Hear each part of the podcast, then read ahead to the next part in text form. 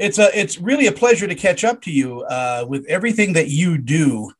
You are so prolific. Where does that come from? I mean, is it just a natural habit you have to write to write and and, and direct? Oh, you know, I don't know. I, I, you know, it's that's a great question. I don't know. I, I, I, uh, I hate sitting still. You know, and like you know, you know, my friends joke. You know, I'll be you know doing things three days after I'm dead. You know, it's like I, I just I, I, I don't know. I can't sit still, and I and you know, and maybe who knows? I don't know. If I'm not writing something, I'm directing something. If I'm not directing something, I'm painting. I I just love I just love being alive, I guess, you know. Are, are, are you keeping up with the saxophone as well? I, I used to play, that's very funny you said that. I blew it for the first time in 10 years, like uh, Saturday night. Uh, uh, you know, I had a couple of drinks and I and they said, Hey, you play the sax? And I, yeah, and I, I couldn't get a freaking note out. I'll be honest with you. No, it was pretty horrible. You, you, you, what you said reminds me what George Burns used to say. He said, I can't die. I'm booked. You yeah, know, so. that's exactly right. Yeah, I love that. That's fantastic. Well, let's talk about Vanquish because sure. uh, this is uh, you know a top-notch thriller, and I I never like doing this in front of directors, but it mm. it has such a dirty Harry feel to it. Oh, great! And and just so you know, it's methodically paced, uh, and and Ruby does such a great job in this. Was she a a pleasure to direct?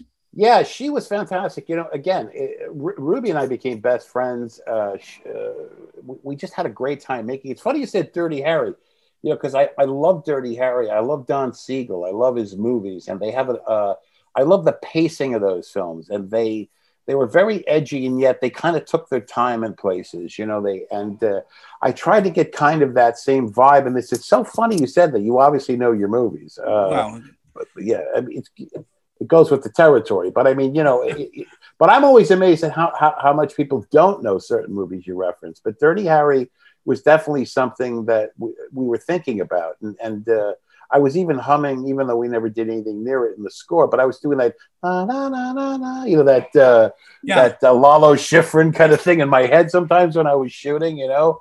So it's interesting you said that. Well, and as as we're kind of talking about this kind of uh, uh, juxtaposition between the two films, is you know, Dirty Harry uh, uh, used everything. It used its score. It used you know the, the placement of the camera, shadow, light, its actors, and you did the exact same thing here with bringing forward you know Ruby's performance and Morgan too. I mean, it is it is just a top notch thriller.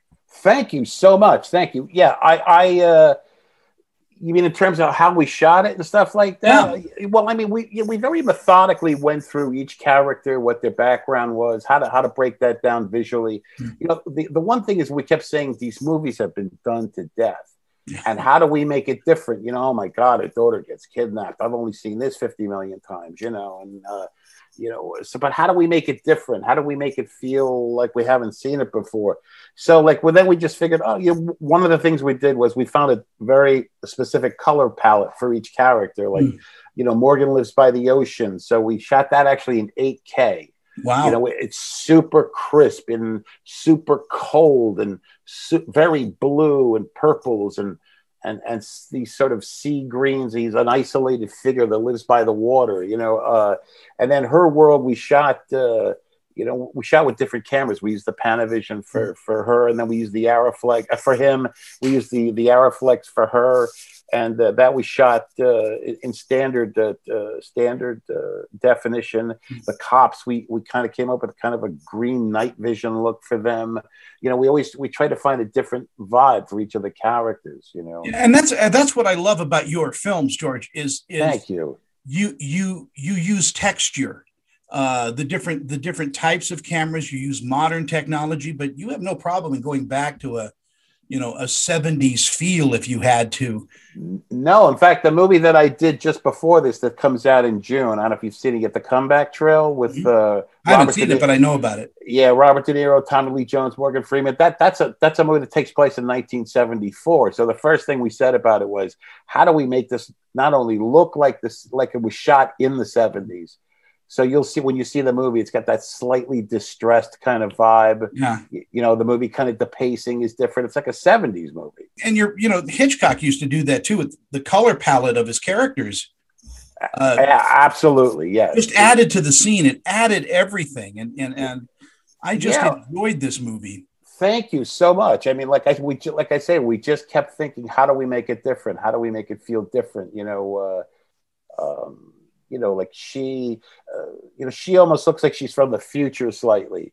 You know, we never say what city we're in. You know, uh, if you'll notice, like one cop sounds like he's from New York, the other one sounds like he's from the South. Uh, another thing we did was we took all the license plates off the cars. We never wanted you to know exactly where you were. There were no extras in any of the shots.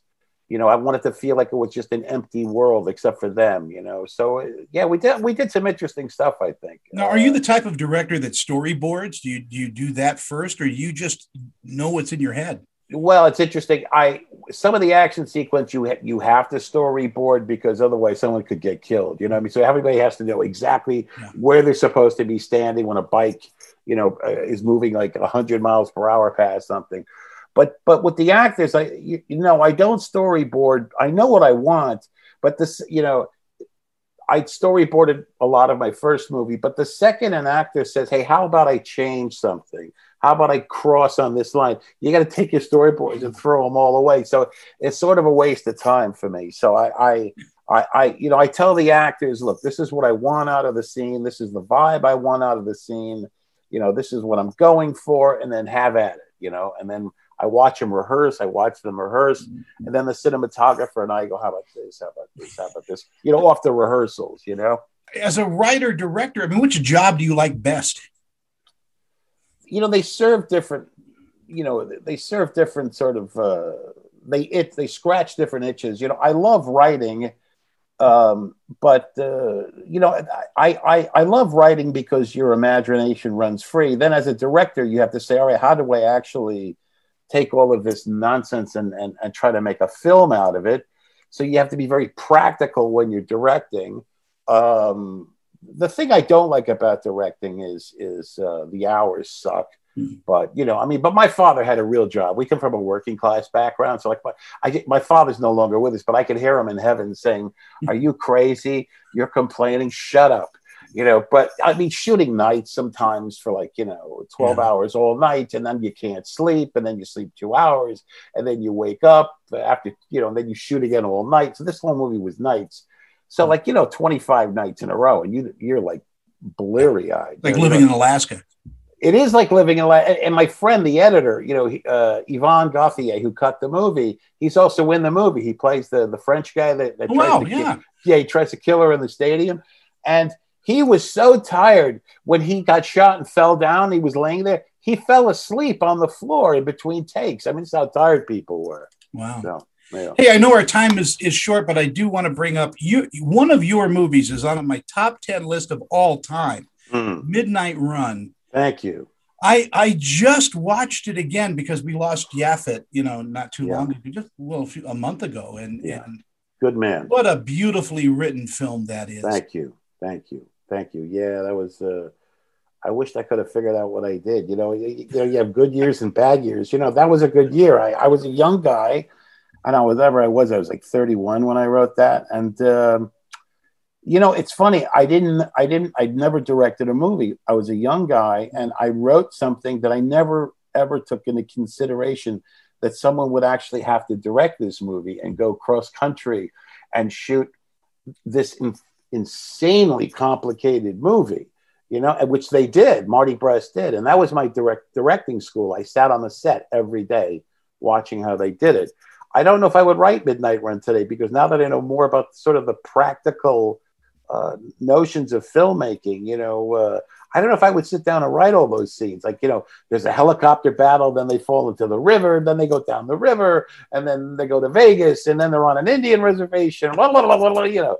So uh, well, it's it's a buddy film. It's a road trip. It's it's a chase movie, cat and mouse. It is.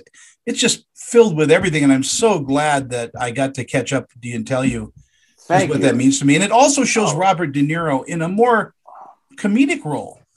Yeah, that was his first comedy, I think, and, yeah. and uh, you know we got to be we stayed friends over the years, all, all these years. We kept threatening to work together. I did a little work on analyze this, the screenplay. I wrote I wrote a few. Uh, jokes for that movie. But we never worked together until uh, Comeback Trail, which like I say, comes out in June.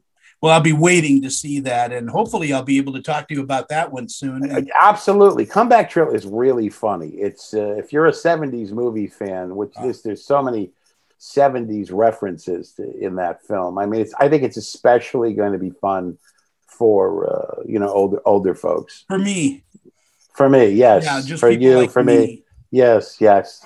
I Film know, how to, lovers. use- I know how to use a rotary phone, so there. Yeah, I know, I know. I miss analog sometimes. George, thank you so much for your time. It's Oh. Vanquish, uh, uh, just a just a, a a nail biter. What a great Oh. little film this is. Thank you, thank you so much. I really appreciate it, man. Thanks, Tony, very much. Have a wonderful, wonderful day. You too.